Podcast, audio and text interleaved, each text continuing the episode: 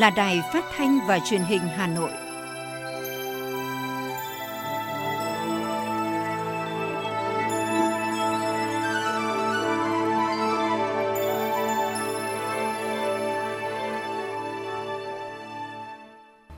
Thưa quý vị và các bạn, bây giờ là chương trình thời sự của Đài Phát thanh và Truyền hình Hà Nội, phát trực tiếp trên sóng phát thanh tần số FM 90 MHz. Chương trình tối nay thứ năm, ngày 12 tháng 5 năm 2022 có những nội dung chính sau đây.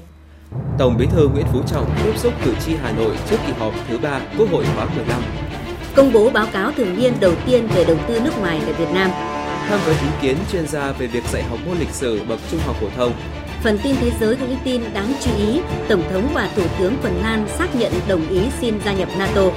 Triều Tiên đề ra các biện pháp khẩn cấp ứng phó với đại dịch Covid-19. Kinh tế Sri Lanka có thể sụp đổ nếu chính phủ mới không được bổ nhiệm. Sau đây là nội dung chi tiết sẽ có trong chương trình. Thưa quý vị và các bạn, sáng nay Tổng Bí thư Nguyễn Phú Trọng cùng các đại biểu Quốc hội đơn vị bầu cử số 1 thuộc đoàn đại biểu Quốc hội thành phố Hà Nội đã dự hội nghị tiếp xúc cử tri quận Đống Đa, Ba Đình, Hai Bà Trưng trước kỳ họp thứ 3 Quốc hội khóa 15 tại trụ sở quận Đống Đa và được kết nối trực tuyến đến 56 điểm cầu. Tham dự buổi tiếp xúc có đồng chí Đinh Tiến Dũng, Ủy viên Bộ Chính trị, Bí thư Thành ủy, Trưởng đoàn đại biểu Quốc hội thành phố, đồng chí Trung Ngọc Anh, Ủy viên Trung ương Đảng, Phó Bí thư Thành ủy, Chủ tịch Ủy ban nhân dân thành phố, đồng chí Nguyễn Ngọc Tuấn, Phó Bí thư Thành ủy, Chủ tịch Hội đồng nhân dân thành phố, Phó trưởng đoàn đại biểu Quốc hội thành phố, đồng chí Nguyễn Lan Hương, Chủ tịch Ủy ban Mặt trận Tổ quốc thành phố. Kỳ họp thứ 3 dự kiến khai mạc vào ngày 22 tháng 5 tới đây. Quốc hội sẽ xem xét thông qua 5 dự án luật, 4 dự thảo nghị quyết, cho ý kiến vào 6 dự án luật và các vấn đề về kinh tế xã hội, ngân sách nhà nước và các vấn đề quan trọng khác. Tại kỳ họp này, Quốc hội cũng sẽ xem xét quyết định chủ trương đầu tư dự án vành đai 4 vùng thủ đô Hà Nội.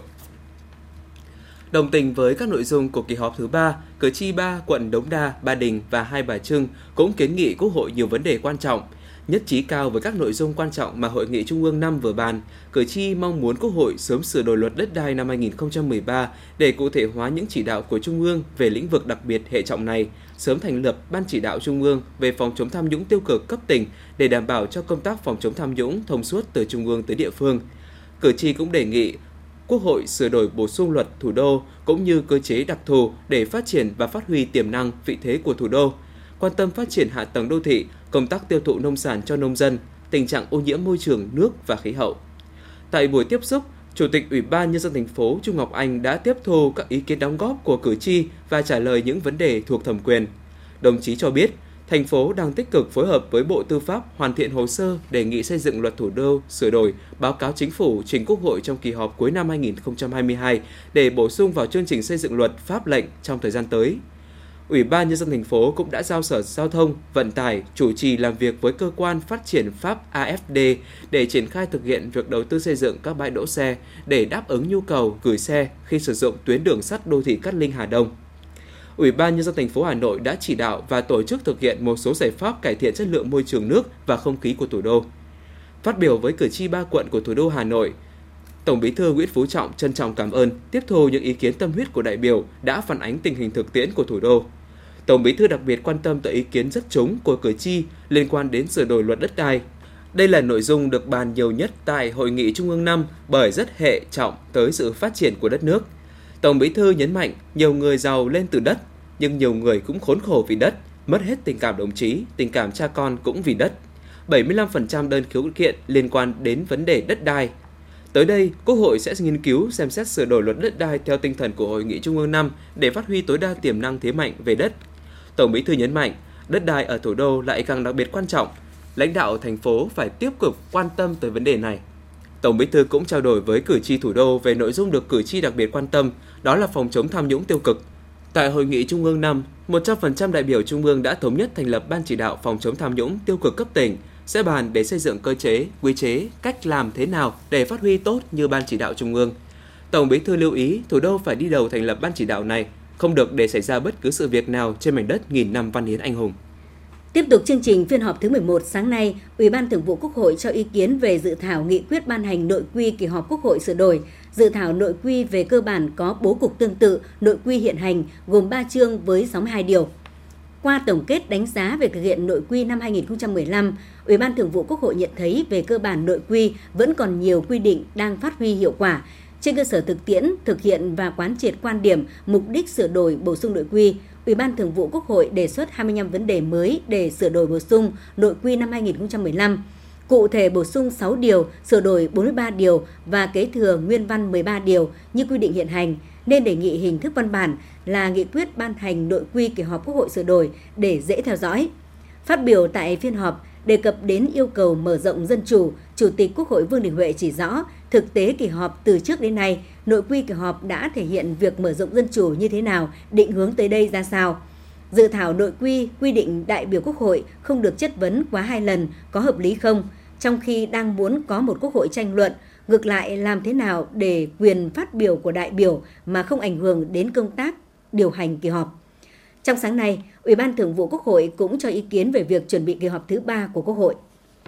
Thực hiện kết luận số 01 KLTU của Bộ Chính trị về tiếp tục thực hiện chỉ thị số 05 CTTU về đẩy mạnh học tập và làm theo tư tưởng đạo đức phong cách Hồ Chí Minh, sáng 12 tháng 5 tại Hà Nội, Đảng ủy khối các cơ quan trung ương, tạp chí Cộng sản, báo Nhân dân, Đảng ủy khối doanh nghiệp trung ương đồng tổ chức hội thảo khoa học quốc gia, triển lãm ảnh và sách, nâng cao đạo đức cách mạng, quét sạch chủ nghĩa cá nhân theo tư tưởng đạo đức phong cách Hồ Chí Minh. Ủy viên Bộ Chính trị, Thường trực Ban Bí thư Võ Văn Thưởng và các đồng chí lãnh đạo Đảng ủy khối các cơ quan trung ương, Đảng ủy khối doanh nghiệp trung ương đã tham dự. Trước khi tiến hành hội thảo, đồng chí Võ Văn thường cùng các đồng chí lãnh đạo đã cắt băng khai trương triển lãm ảnh và sách nâng cao đạo đức cách mạng, quét sạch chủ nghĩa cá nhân theo tư tưởng đạo đức phong cách Hồ Chí Minh. Triển lãm ảnh và sách nâng cao đạo đức cách mạng, quét sạch chủ nghĩa cá nhân theo tư tưởng đạo đức phong cách Hồ Chí Minh diễn ra từ ngày 12 tới 30 tháng 5 năm 2022, trưng bày nhiều ấn phẩm do Nhà xuất bản Chính trị Quốc gia Sự thật và Nhà xuất bản Thông tấn xuất bản, gồm những cuốn sách do Chủ tịch Hồ Chí Minh viết, những cuốn sách viết về Chủ tịch Hồ Chí Minh, những tấm gương điển hình tiêu biểu học tập và làm theo tư tưởng đạo đức phong cách Hồ Chí Minh và những cuốn sách do Đảng ủy, khối các cơ quan trung ương và Đảng ủy khối doanh nghiệp trung ương xuất bản với hơn 200 đầu sách. Tham gia triển lãm lần này, các đảng ủy trực thuộc hai đảng ủy khối đã lựa chọn và gửi tới những bức ảnh thể hiện kết quả thành tiệu đạt được qua 5 năm triển khai thực hiện chỉ thị số 05 CTTU của Bộ Chính trị những bản quy định chuẩn mực đạo đức của cán bộ đảng viên, công chức, viên chức và người lao động trong Đảng bộ khối các cơ quan trung ương và Đảng bộ khối doanh nghiệp trung ương. Triển lãm trưng bày gần 100 bằng ảnh với hơn 500 ảnh hoạt động của các đảng ủy trực thuộc hai đảng bộ khối, giới thiệu về chuẩn mực đạo đức và kết quả thực hiện chỉ thị số 05. Triển lãm góp phần làm rõ hơn nội dung hội thảo, nâng cao đạo đức cách mạng, quét sạch chủ nghĩa cá nhân theo tư tưởng đạo đức phong cách Hồ Chí Minh, tạo sự lan tỏa mạnh mẽ trong việc học tập và làm theo bác của cán bộ, đảng viên, công chức, viên chức và người lao động của hai đảng bộ khối.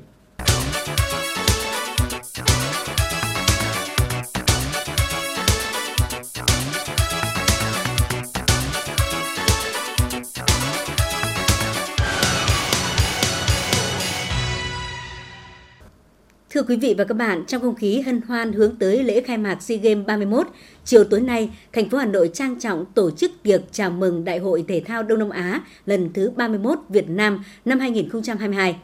Phó Thủ tướng Chính phủ Vũ Đức Đam, trưởng Ban chỉ đạo quốc gia tổ chức SEA Games 31, Bộ trưởng Bộ Văn hóa Thể thao và Du lịch Nguyễn Văn Hùng cùng lãnh đạo các bộ, ban, ngành trung ương tham dự. Về phía lãnh đạo thành phố Hà Nội có Ủy viên Trung ương Đảng Nguyễn Thị Tuyến, Phó Bí thư Thường trực Thành ủy, Ủy viên Trung ương Đảng Chu Ngọc Anh, Chủ tịch Ủy ban nhân dân thành phố, trưởng ban chỉ đạo tổ chức SEA Games 31 thành phố Hà Nội, Phó Bí thư Thành ủy, Chủ tịch Hội đồng nhân dân thành phố Nguyễn Ngọc Tuấn, Phó Bí thư Thành ủy Nguyễn Văn Phong. Thay mặt lãnh đạo thành phố Hà Nội, Chủ tịch thành phố Chu Ngọc Anh gửi những lời chúc mừng tốt đẹp nhất đến các đoàn thể thao quốc tế tham dự SEA Games, nhấn mạnh SEA Games 31 là một kỳ SEA Games rất đặc biệt trong suốt lịch sử 63 năm của Đại hội Thể thao Đông Nam Á với rất nhiều khó khăn thách thức phòng chống và kiểm soát tốt dịch bệnh COVID-19. Chủ tịch thành phố Hà Nội khẳng định đến thời điểm này, ban tổ chức đã sẵn sàng cho các hoạt động của SEA Games 31 diễn ra từ ngày 12 đến ngày 23 tháng 5 năm 2022. Chân thành cảm ơn những tình cảm tốt đẹp, sự ủng hộ quý báu và hợp tác hiệu quả của các nước Đông Nam Á, các tổ chức thể thao quốc tế, Chủ tịch thành phố Trung Ngọc Anh cho rằng sự đoàn kết, chia sẻ, tin tưởng của các nước Đông Nam Á dành cho Việt Nam sẽ là niềm tin vững chắc cho một kỳ SEA Games đặc biệt và thành công, góp phần thúc đẩy quan hệ hữu nghị hợp tác về thể thao giữa các nước Đông Nam Á lên một tầm cao mới. Với chủ đề Vì một Đông Nam Á mạnh mẽ hơn, Chủ tịch thành phố Trung Ngọc Anh chúc tất cả các vận động viên thi đấu với tinh thần thể thao và đạt được thành tích cao nhất – chúc các đoàn thể thao có những trải nghiệm thú vị, dấu ấn tốt đẹp về thủ đô Hà Nội, đất nước và con người Việt Nam trong thời gian tham dự SEA Games 31. Thưa quý vị và các bạn, Đại hội thể thao Đông Nam Á lần thứ 31 SEA Games 31 sẽ chính thức khai mạc vào 20 giờ tối nay. Người dân Hà Nội đang hân hoan chào đón các đoàn thể thao và du khách trong và ngoài nước. Qua đó, quảng bá hình ảnh đất nước con người Việt Nam thân thiện, chan hòa và là điểm đến an toàn với bạn bè quốc tế. Đêm nay tôi bước tới đỉnh cao, vươn xa hơn hướng tới bầu trời. Sao để lại nhọc nhằn gian lao? Nơi đây tôi chạm vào vinh quang cùng bầu trời Việt Những ngày này, tất cả các tuyến đường Hà Nội đều thay áo mới, không chỉ những tuyến đường cửa ngõ vào nội đô như đường Võ Nguyên Giáp, cầu Nhật Tân, tuyến đường giải phóng cao tốc Pháp Vân Cầu Rẽ hay các tuyến phố trung tâm khu vực có các sân vận động, nhà thi đấu mà ngay cả các con ngõ nhỏ của thành phố cũng rực rỡ cờ hoa, băng rôn khẩu hiệu đón SEA Games 31 và các vị khách quốc tế thể hiện một Hà Nội thân thiện mến khách.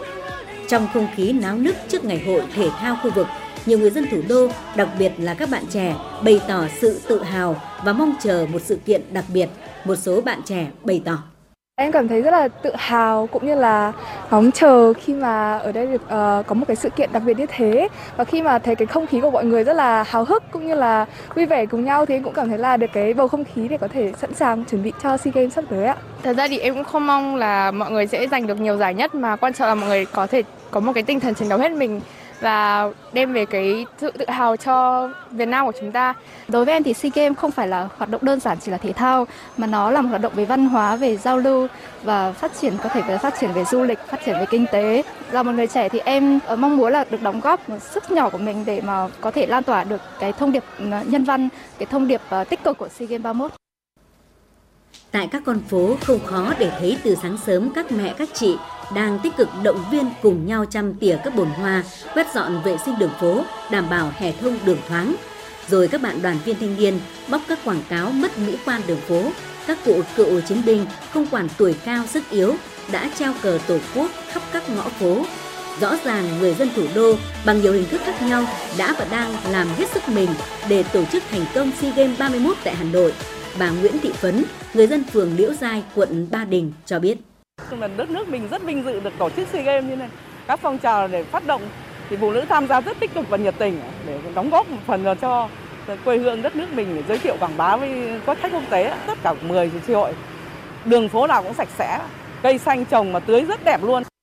Không chỉ góp phần làm cảnh quan xanh sạch đẹp, nhiều bạn trẻ thủ đô cũng ghi danh vào danh sách những người tình nguyện phục vụ trực tiếp cho kỳ SEA Games trên sân nhà. Để đáp ứng được với công việc tình nguyện viên tại SEA Games 31, sự kiện thể thao lớn nhất khu vực Đông Nam Á, đòi hỏi rất nhiều sự nỗ lực từ các bạn. Theo bạn Phạm Thị Mai Lương, một tình nguyện viên SEA Games phải hiểu công việc, tự giác, tự nguyện cống hiến, phục vụ, yêu thích sự kiện, có sức khỏe, sử dụng ngoại ngữ tốt, có khả năng theo đoàn, giúp hướng dẫn các đoàn thể thao của các nước. Chính vì vậy, được trở thành một tình nguyện viên cũng là niềm tự hào và trải nghiệm đáng quý của các bạn trẻ. Bạn Phạm Thị Mai Lương cho biết. À, hiện tại thì em đang cảm thấy rất là hồi hộp cũng như là háo hức và xúc động khi mình có thể được tham dự một sự kiện rất là lớn sắp tới mang tầm cỡ quốc tế như thế này ạ. Và ngoài ra em cũng cảm thấy bản thân rất là tự hào khi mình có thể đóng góp một phần công sức nhỏ vào trong sự kiện lần tới ạ. Em nghĩ thì trước tiên để muốn làm một tình nguyện viên thì mình cần phải có một sức khỏe thật là tốt, trang bị cho mình kỹ năng giao tiếp cũng là kỹ năng ngoại ngữ để có thể chia sẻ tới các bạn bè quốc tế những nét đẹp của Việt Nam ạ. Người dân thủ đô đang hân hoan chào đón các đoàn thể thao và du khách trong và ngoài nước đến với Hà Nội xinh đẹp những ngày diễn ra SEA Games 31. Qua đó quảng bá hình ảnh đất nước, con người Việt Nam mến khách thân thiện, chan hòa và là điểm đến an toàn với bạn bè quốc tế.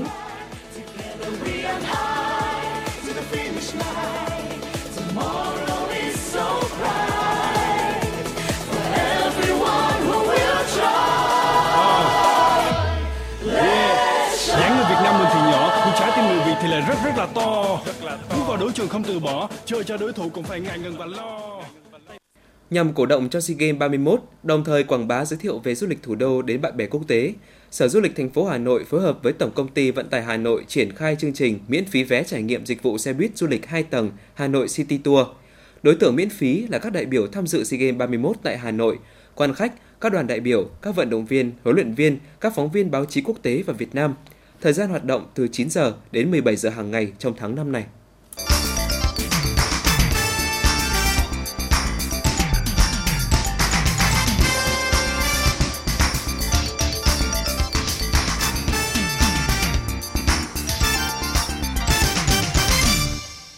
Mời quý vị các bạn nghe tiếp phần tin. Sáng nay, Ban tuyên giáo Trung ương tổ chức hội nghị báo cáo viên Trung ương tháng 5 năm 2022 bằng hình thức trực tuyến, hơn 4.000 điểm cầu trong cả nước. Đồng chí Lại Xuân Môn, Ủy viên Trung ương Đảng, Phó trưởng Ban Thường trực Ban tuyên giáo Trung ương chủ trì hội nghị. Tham dự điểm cầu Thành ủy Hà Nội có đồng chí Bùi Huyền Mai, Ủy viên Ban Thường vụ, trưởng Ban tuyên giáo Thành ủy cùng hơn 5.500 đại biểu tại 32 điểm cầu của thành phố.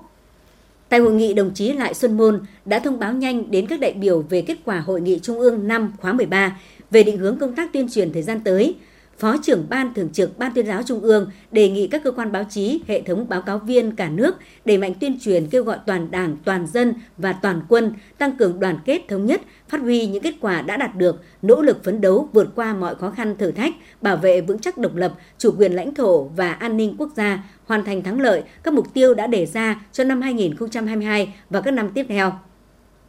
Đặc biệt là đẩy mạnh tuyên truyền việc thực hiện các nghị quyết của Hội nghị Ban chấp hành Trung ương Đảng lần thứ 5, góp phần thực hiện thắng lợi nghị quyết Đại hội đại biểu toàn quốc lần thứ 13 của Đảng.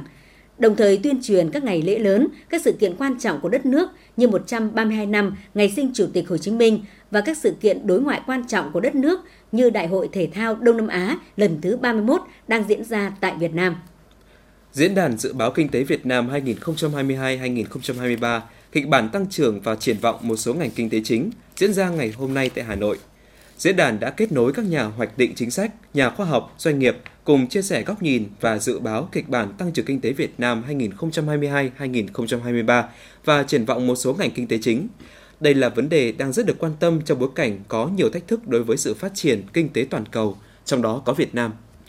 Bức tranh phục hồi thế giới đang gập ghềnh với tốc độ tăng trưởng tác động rất lớn tới Việt Nam. Tuy nhiên, kinh tế Việt Nam 4 tháng đầu năm tăng trưởng khả quan, lạm phát được kiểm soát, các cân đối lớn được đảm bảo. Điều đáng mừng là chỉ số môi trường kinh doanh của Việt Nam quý 1 năm nay tăng 73 điểm phần trăm, tăng 12 điểm phần trăm so với quý trước.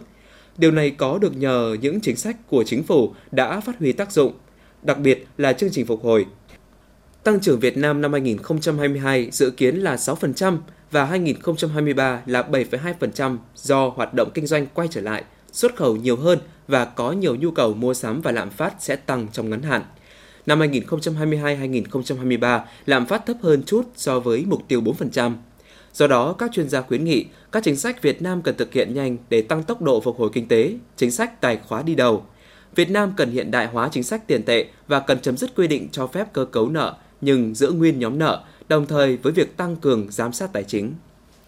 Sáng nay tại Hà Nội, báo cáo thường niên đầu tiên về đầu tư nước ngoài tại Việt Nam đã được công bố. Báo cáo là công trình nghiên cứu độc lập của nhóm tác giả trong Hội đồng biên soạn báo cáo thường niên đầu tư nước ngoài tại Việt Nam do công ty trách nhiệm hữu hạn Viện Nghiên cứu Đầu tư Quốc tế thành lập. Báo cáo tập trung phân tích xu hướng FDI toàn cầu và khu vực ASEAN năm 2019, 2020 và 2021 mô tả khái quát tình hình FDI của một số nước để nhận dạng rõ hơn tính đặc thù quốc gia trong tiếp nhận tác động FDI toàn cầu và khu vực. Báo cáo cũng đi sâu phân tích toàn diện tình hình FDI tại Việt Nam năm 2021 như cơ cấu FDI theo phương thức đầu tư, theo ngành kinh tế, theo đối tác đầu tư, theo ngành và địa phương và FDI vào khu công nghiệp, khu kinh tế. Trên cơ sở đánh giá, phân tích kinh tế vĩ mô toàn cầu và xu hướng chuyển dịch FDI, xác định các cơ hội thách thức của Việt Nam trong thu hút FDI thời gian tới, báo cáo đưa ra các khuyến nghị định hướng thu hút FDI và các giải pháp nâng cao hiệu lực, hiệu quả quản lý nhà nước về đầu tư nước ngoài phù hợp với bối cảnh quốc tế đang tác động đến Việt Nam cũng như khả năng của nền kinh tế Việt Nam hiện nay. Ngày hôm nay tại Hà Nội, Hiệp hội Thương mại điện tử Việt Nam tổ chức diễn đàn Toàn cảnh Thương mại điện tử Việt Nam 2022 với chủ đề thương mại điện tử thúc đẩy kinh tế sau đại dịch. Báo cáo toàn cảnh kinh doanh sàn thương mại điện tử nửa đầu năm nay được trích xuất từ nền tảng số liệu của Matrix.vn tại diễn đàn cho biết, trong bối cảnh thương mại điện tử Việt Nam thời kỳ hậu đại dịch COVID-19 đang trên đà phát triển vượt bậc, thì Việt Nam đang trở thành thị trường thương mại điện tử lớn thứ hai tại Đông Nam Á, chỉ sau Indonesia. Chia sẻ tại diễn đàn, các chuyên gia khẳng định Nền tảng được đầu tư mạnh mẽ trong giai đoạn đại dịch đã tạo đà cho doanh nghiệp phát triển thương mại điện tử. Đồng thời, lĩnh vực chuyển đổi số và kinh doanh online chiếm tỷ lệ quan trọng hơn trong quản trị và vận hành doanh nghiệp. Tuy nhiên, hiện nay thương mại điện tử vẫn còn nhiều thách thức với những hạn chế trong khả năng kiểm soát rủi ro liên quan đến chất lượng hàng hóa, phương thức thanh toán, thiết lập các tuyến vận chuyển linh hoạt, xử lý thủ tục thông quan hàng hóa với chi phí vận hành tối ưu. Hôm nay, Bộ Tài nguyên và Môi trường và Chương trình Phát triển Liên Hợp Quốc tổ chức lễ công bố báo cáo Kinh tế biển xanh hướng đến kịch bản phát triển bền vững kinh tế biển. Đây đang là xu hướng phát triển của thế giới, đặc biệt là các quốc gia có biển, và cũng là một trong những nghiên cứu đầu tiên ở Việt Nam về phát triển kinh tế biển sử dụng khái niệm kinh tế biển xanh. Sáu lĩnh vực kinh tế biển chủ chốt báo cáo đưa ra gồm ngư nghiệp, năng lượng tái tạo, dầu khí, du lịch, giao thông vận tải, môi trường và hệ sinh thái. Quan trọng hiện nay là đẩy nhanh quy hoạch không gian biển, các chính sách cần thiết để khai thác tiềm năng biển to lớn, chẳng hạn đánh bắt và nuôi trồng thủy sản, năng lượng tái tạo biển, đặc biệt là gió ngoài khơi, dịch vụ hệ sinh thái, đa dạng sinh học và du lịch, tìm cách liên kết chặt chẽ các ngành với nhau. Đồng thời báo cáo cũng đưa ra một số kịch bản đến năm 2030 đã được phát triển cho từng ngành lĩnh vực. Kết quả của báo cáo khẳng định kịch bản xanh lam tức là kịch bản phát triển bền vững mang lại lợi ích vượt trội về sự đóng góp GDP, GNI của các ngành kinh tế biển và thu nhập bình quân đầu người cho các lao động nghề biển, đồng thời góp phần thực hiện các cam kết của Việt Nam tại hội nghị COP26. Ngày hôm nay, Bộ trưởng Bộ Giáo dục và Đào tạo Nguyễn Kim Sơn đã chủ trì buổi làm việc tham vấn ý kiến chuyên gia về triển khai chương trình giáo dục phổ thông 2018 và việc dạy học môn lịch sử bậc trung học phổ thông trong chương trình này. Tham gia cuộc làm việc có thành viên Ban phát triển chương trình giáo dục phổ thông 2018, thành viên Hội đồng thẩm định chương trình giáo dục phổ thông tổng thể và Hội đồng thẩm định môn lịch sử trong chương trình giáo dục phổ thông 2018. Tại buổi làm việc, Bộ Giáo dục và Đào tạo đã lắng nghe ý kiến trao đổi về quá trình triển khai chương trình giáo dục phổ thông 2018, trong đó đặc biệt trao đổi và lắng nghe những ý kiến phân tích sâu về cách bố trí, tổ chức dạy học môn lịch sử. Kết luận buổi làm việc, Bộ trưởng Nguyễn Kim Sơn nhấn mạnh, các chuyên gia đều khẳng định chương trình giáo dục phổ thông 2018 được xây dựng theo đúng đường lối chỉ đạo của Đảng, Quốc hội và Chính phủ, công phu khoa học phù hợp với thông lệ quốc tế.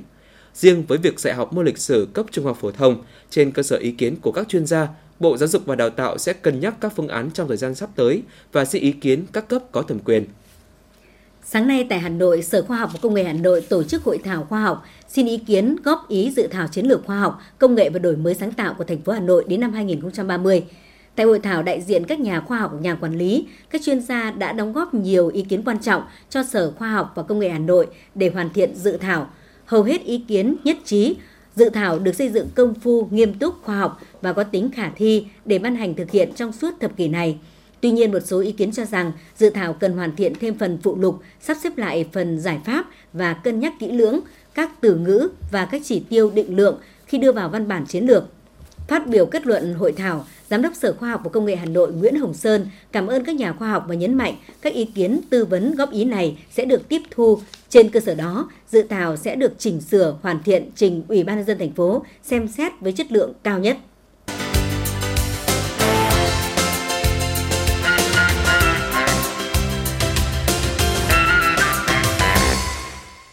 Xin chuyển sang phần tin thế giới. Tổng thống Phần Lan Sauli Niinisto và Thủ tướng nước này Sanna Marin ngày hôm qua đã đưa ra tuyên bố chung xác nhận mong muốn của Phần Lan trở thành một phần của NATO. Phần Lan từng từ chối đề xuất gia nhập NATO trong thời kỳ chiến tranh lạnh, nhưng đã thay đổi quan điểm sau khi Nga tấn công Ukraine từ cuối tháng 2 vừa qua. Theo hãng thông tấn Kyodo, ngày hôm nay, Thủ tướng Fumio Kishida cho biết các nhà lãnh đạo của Nhật Bản và Liên minh châu Âu cùng ngày đã nhất trí hợp tác để hiện thực hóa một khu vực Ấn Độ Dương, Thái Bình Dương tự do và rộng mở, cũng như đảm bảo an ninh kinh tế và năng lượng. Tại cuộc họp báo chung sau hội nghị thượng đỉnh, Chủ tịch Ủy ban châu Âu Ursula von der Leyen cho biết khối 27 nước thành viên này muốn đóng một vai trò tích cực hơn trong khu vực đang phát triển mạnh này và cũng được coi là nơi có nhiều căng thẳng. Theo hãng thông tấn Trung ương Triều Tiên ngày hôm nay, Bộ Chính trị của Ban chấp hành Trung ương Đảng Lao động Triều Tiên đã đề ra một số biện pháp nhằm ứng phó với tình hình dịch COVID-19 trong bối cảnh nước này đã ghi nhận ca bệnh đầu tiên và nhiễm biến thể Omicron của virus SARS-CoV-2. Cụ thể, Triều Tiên sẽ chuyển từ công tác phòng dịch cấp nhà nước sang hệ thống phòng ngừa dịch bệnh khẩn cấp tối đa. Bộ Chỉ huy phòng dịch khẩn cấp sẽ có các biện pháp thực tiễn nhằm phòng chống dịch bệnh, kiểm soát nghiêm ngặt và điều hành công tác chống dịch chung trên cả nước. Bộ trưởng Y tế Công cộng Thái Lan Anutin Chanvirakul đã đồng ý mở một cuộc điều tra để tìm hiểu nguyên nhân tử vong của các trường hợp bị nhiễm COVID-19 dù đã tiêm đủ 3 liều vaccine. Tại cuộc họp của Ủy ban về các bệnh truyền nhiễm quốc gia vào hôm qua, ông Anutin cho biết khoảng 7% trong số những người bị nhiễm COVID-19 sau khi tiêm đủ 3 mũi vaccine đã tử vong. Ông cũng cho biết thêm không có trường hợp tử vong nào được ghi nhận trong số những người đã được tiêm 4 mũi. Phần lớn những trường hợp tử vong được ghi nhận ở những người cao tuổi và những người mắc bệnh mãn tính. Theo Sputnik News, Chủ tịch Cơ quan Công nghiệp Quốc phòng Thổ Nhĩ Kỳ Isman Dimir cho biết nước này sẽ thử nghiệm hệ thống phòng không quốc gia Siper trong tương lai gần. Hồi tháng 12 năm 2021, truyền thông Thổ Nhĩ Kỳ đưa tin rằng Ankara sẽ tiếp tục phát triển các hệ thống phòng không mới gồm Hisa và Siper như một phần của chiến lược phòng thủ tên lửa trong nước vào năm 2022 với mục tiêu thay thế các thế hệ thống S-400 do Nga sản xuất và Patriot do Mỹ sản xuất. Theo Financial Times, Liên minh châu Âu EU sẽ chi 204,18 tỷ đô la Mỹ trong 5 năm tới để thoát khỏi sự phụ thuộc vào năng lượng của Nga. Số tiền dự kiến này được nêu trong dự án chuyển tiếp năng lượng tăng tốc do Ủy ban châu Âu soạn thảo. Để đạt được mục tiêu này, đến năm 2030, EU sẽ cần giảm tiêu thụ năng lượng 13% thay vì 9% theo kế hoạch. Điều này được cho là sẽ được thực hiện bằng cách tăng hiệu quả sử dụng năng lượng. Tổng thống Ngân hàng Trung ương hôm qua cảnh báo nền kinh tế nước này có thể sụp đổ nếu một chính phủ mới không được bổ nhiệm khẩn cấp giữa bối cảnh lực lượng an ninh chấn áp bạo lực trên đường phố để khôi phục trật tự sau khi bạo lực gia tăng. Bạo lực đã bùng phát tại Sri Lanka kể từ ngày 9 tháng 5 khi liên tiếp xảy ra các vụ đụng độ bên ngoài văn phòng Tổng thống. Theo cảnh sát, 9 người đã tử vong do tâm lý thất vọng về cuộc khủng hoảng kinh tế đã gây ra xung đột giữa những người ủng hộ và phản đối Tổng thống Gotabaya Rajapaksa.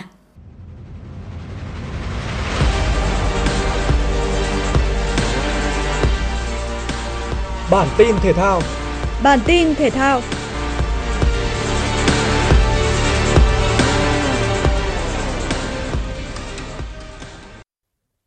Sau 4 ngày tranh tài tại bộ môn nhảy cầu, đoàn thể thao Việt Nam đã xuất sắc giành hai huy chương bạc và hai huy chương đồng. Ở ngày thi đấu mở màn, Ngô Phương Mai đã mang về tấm huy chương đầu tiên cho đoàn thể thao Việt Nam. Phương Mai xếp hạng 3 ở chung kết 1 mét cầu mềm nữ với 224 điểm sau 5 lượt nhảy. Ở nội dung đôi nam cầu mềm 3 mét, cặp đôi Phương Thế Anh và Nguyễn Tùng Dương đối đầu với Chiu Yi Wei và Ote Lang của Malaysia. Mặc dù đã nỗ lực nhưng hai vận động viên Việt Nam vẫn không thể làm nên bất ngờ trước hai đối thủ quá mạnh. Ở năm bài thi đấu, đội Malaysia đã thể hiện sự vượt trội cả về kỹ thuật, khả năng xử lý độ khó cao trong từng lượt nhảy, qua đó giành huy chương vàng. Các Phương Thế Anh và Nguyễn Tùng Dương hoàn tất 6 lượt nhảy với tổng điểm 305,64, đành chấp nhận huy chương bạc. Sau khi giành tấm huy chương đồng, Ngô Phương Mai tiếp tục cùng Mai Hồng Hạnh tham gia nội dung cầu mềm 3 m đôi nữ và xuất sắc giành huy chương bạc với số điểm 237,57 sau 5 lượt nhảy. Ước mơ đổi màu huy chương SEA Games của cô gái Hà Nội đã trở thành sự thật. Trong khi đó, ở ngày thi đấu thứ ba, bộ đôi 15 tuổi Nguyễn Quang Đạt và Đặng Hoàng Tú đã giành huy chương đồng ở nội dung đôi nam cầu cứng 10 m. Sau 6 lần nhảy, hai vận động viên trẻ đạt tổng điểm 251,46. Dù lựa chọn độ khó thấp, nhưng những pha tiếp nước của Đạt và Tú vẫn được giới chuyên môn đánh giá cao. Trong ngày thi đấu thứ hai của môn Kuras, Lê Công Hoàng Hải và Lê Đức Đông tiếp tục giành thêm hai huy chương vàng ở các hạng cân 60 và 66 kg. Hai võ sĩ này cùng đánh bại những người đồng hương của mình trong các trận chung kết nội bộ, giúp đội tuyển Kuras Việt Nam sớm hoàn thành chỉ tiêu 6 huy chương vàng tại SEA Games 31 cho dù còn một ngày thi đấu nữa. Kết thúc ngày thi đấu thứ hai ngoài 6 huy chương vàng, Kuras còn đóng góp cho đoàn thể thao Việt Nam 4 huy chương bạc và 3 huy chương đồng. Ngày 13 tháng 5, Kuras sẽ bước vào ngày thi đấu cuối cùng với 3 nội dung tranh tài. Đội tuyển Futsal Việt Nam bước vào trận gia quân tại SEA Games 31 gặp đội tuyển Futsal Indonesia. Ngay phút thứ hai, các học trò của huấn viên Phạm Minh Giang đã cụ thể hóa ưu thế ép sân với bàn thắng mở tỷ số của Minh Trí sau cú volley chân trái đẹp mắt tung lưới thủ môn Naradudi. SARS đã quân bình tỷ số một đều cho đội tuyển Futsal Indonesia ở phút 13 của hiệp 2 với cú sút chân trái đầy uy lực đưa bóng vào góc cao. Đây cũng là kết quả chung cuộc của trận đấu. Dự báo thời tiết khu vực Hà Nội đêm 12 ngày 13 tháng 5, trung tâm thành phố Hà Nội có lúc có mưa rào và rông, nhiệt độ từ 25 đến 32 độ C. Chương trình thời sự buổi tối của Đài Phát thanh Truyền hình Hà Nội đến đây là hết. Chỉ đạo nội dung nhà báo Nguyễn Kim Khiêm, chỉ đạo sản xuất Nguyễn Tiến Dũng, tổ chức sản xuất Xuân Luyến, đạo diễn Kim Oanh cùng các phát thanh viên Hoàng Nam Thanh Hiền và kỹ thuật viên Bảo Tuấn thực hiện. Xin chào và hẹn gặp lại quý vị và các bạn.